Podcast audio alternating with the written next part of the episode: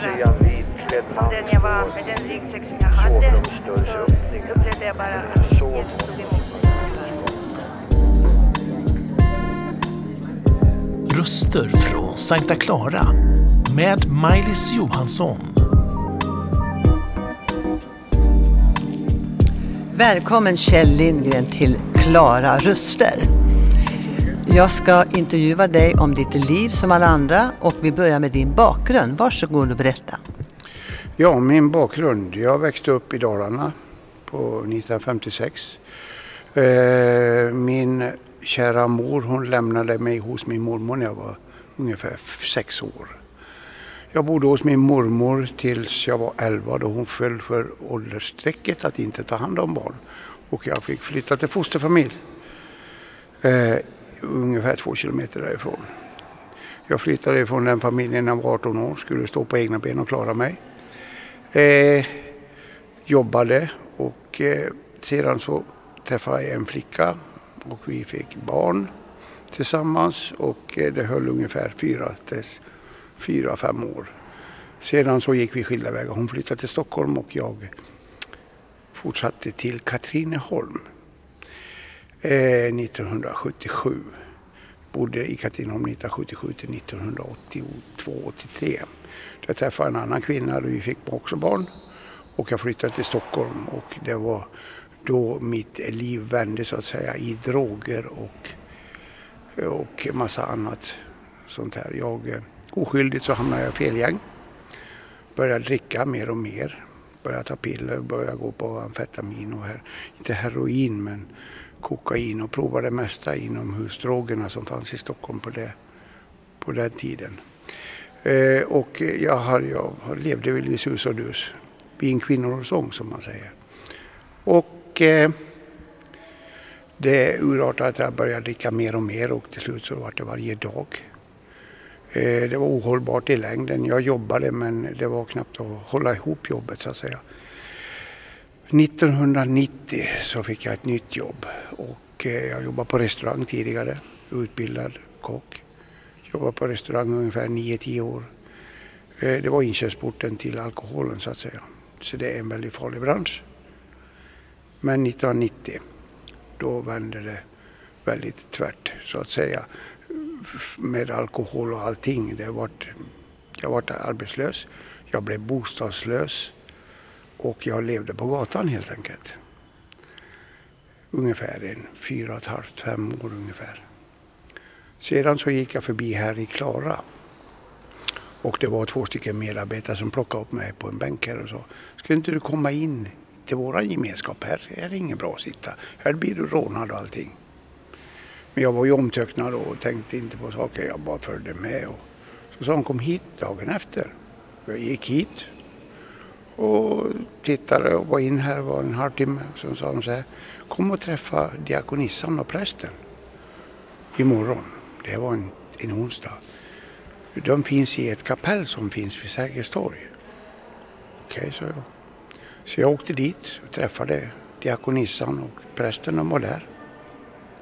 Och eh, de bjöd hit mig till kyrkan på eftermiddagen.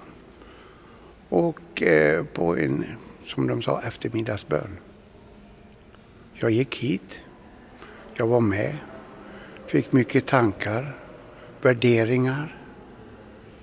Vi gick härifrån lite omtumlad. Och tänkte, okej. Sedan så fortsatte jag här på dagar. Sen kom jag hit en tisdagkväll veckan efteråt. Inte nykter. Iförde en oljerock med en halvdrucken whiskypava i innerfickan. Satte mig på första bänk här nere på vänster sida. Näst sista raden. En bibelkväll där det var temat Den heliga ande kommer.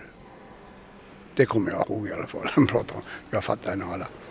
Men i alla fall, hur den var så bjöd de in mig till förbön och gå fram hit till altaret och knäböja. Och jag gjorde det och någonting hände för när jag reste mig då var jag nykter.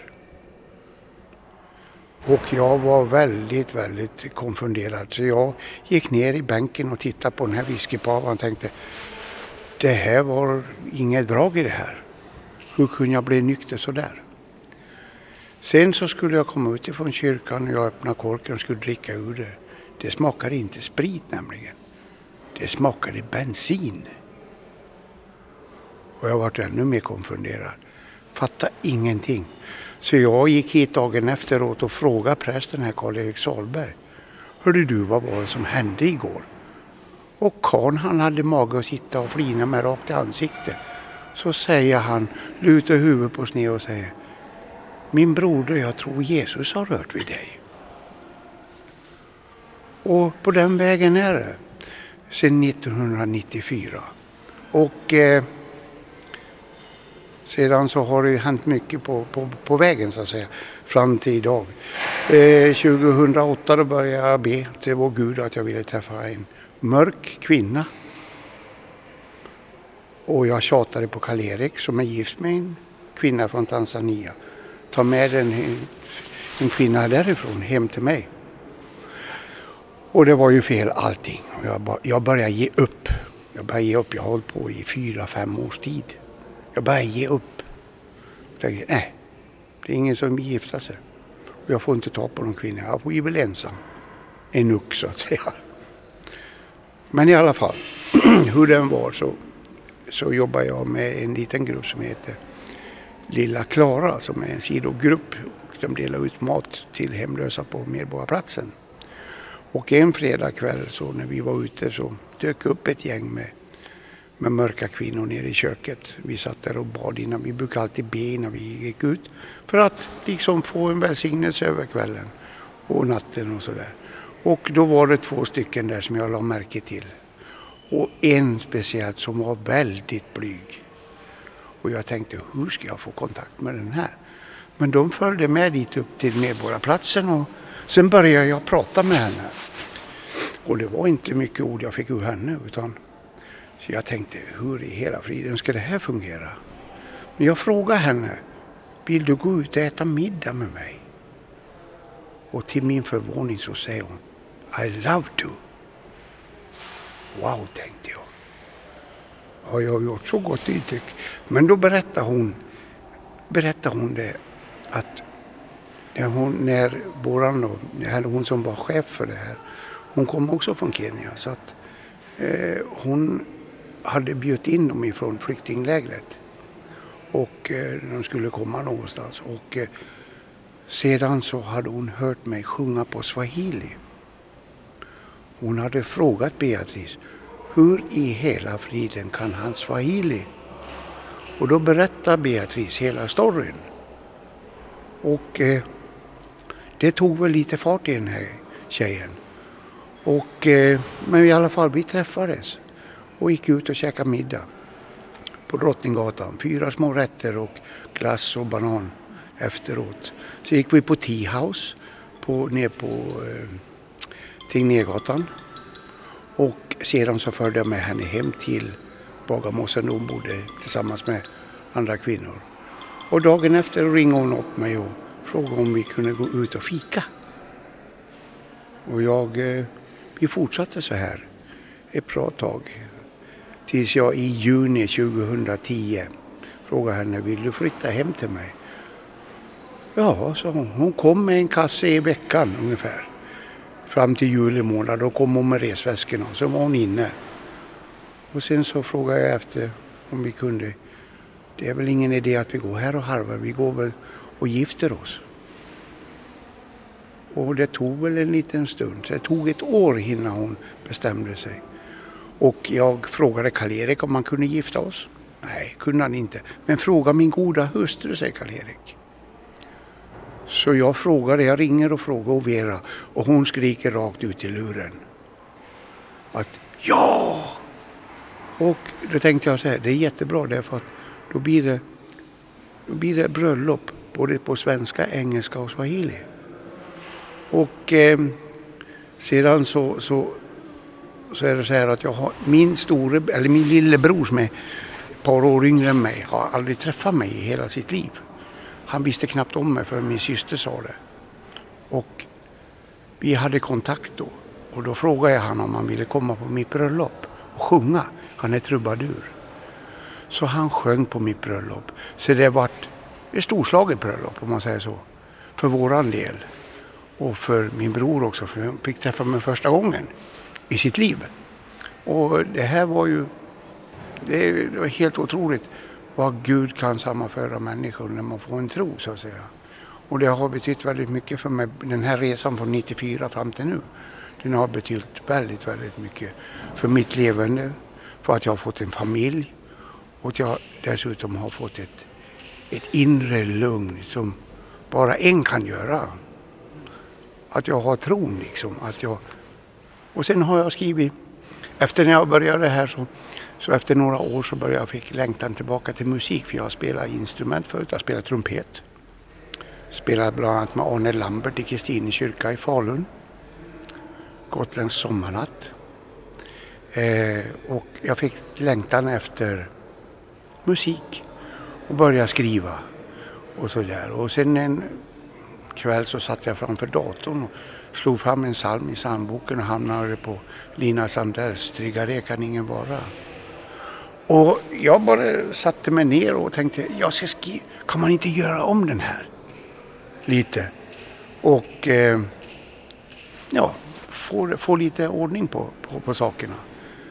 Och jag skrev en vers för varje dag i en vecka. Jag går ner och ger det här till Karl-Erik. Och jag ser hans reaktion. För varje vers han läser så blir han gladare och gladare. Och mungiporna är uppe vid öronen på honom vid sista versen.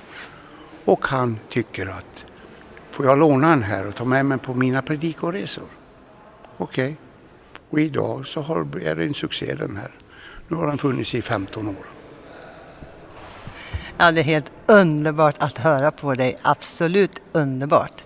Det här är alltså, jag brukar kalla dig för Karl-Eriks lilla barn som har sett dig från död till liv. Nu tycker jag att du ska sjunga Styggare kan ingen vara istället för Tryggare kan ingen vara. För den egna texten är ju styggare. Sjung en vers får vi höra. Styggare kan ingen vara än att Jesus kan dem klara frälser dem och gör dem trygga aldrig mer dig då bli stygga Tack för den sången, det sa ju egentligen hela ditt liv. Du är bevarad i Kristus, du är gift med en vacker kvinna och två pojkar här i ditt hem just nu. Och du jobbar på ett ställe som jag vill att du ska berätta lite kort innan vi avslutar den intervjun. Vad jobbar du med nu? Uh, nu jobbar jag på ett natthärbärge för EU-medborgare som är hemlösa och vi tar hand om dem. De får sängplats, mat, dusch, vi tvättar deras kläder och vi har omsorg om dem och vi hjälper dem vidare för att kunna söka jobb och sånt där i Stockholm. Så att det är ett givande jobb och det, jag jobbar åt Frälsningsarmén och det har jag gjort nu i drygt ett och ett halvt år.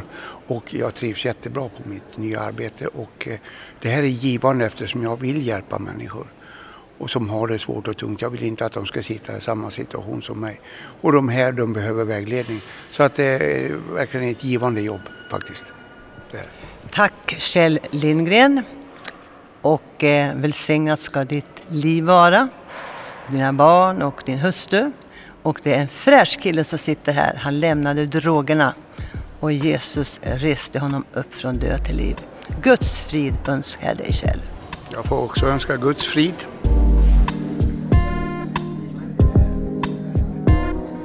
Har denna berättelse berört dig på något sätt? Eller kanske vill du att vi ber för dig? Kontakta oss på info snabel Sverigeskristnaradio.se